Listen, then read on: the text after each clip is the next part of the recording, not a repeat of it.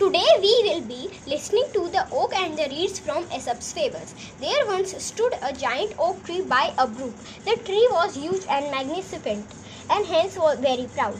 It stood upright with its arms extending in all directions, unmoved even by the strong winds. Many animals, birds, and beasts took shelter on his shady tree. Passers by would take rest under the oak and bless it with for its cool shade.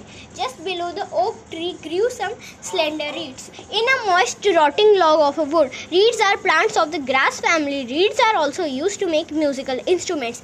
Whenever the slightest wind, wind blew, they would beat over the log, making a mourning sound. The great oak mocked at the trees, reeds. You ruffle and bow before the slightest breeze and make a morose sound. How disgraceful can that be? Do not worry about us, the reeds replied.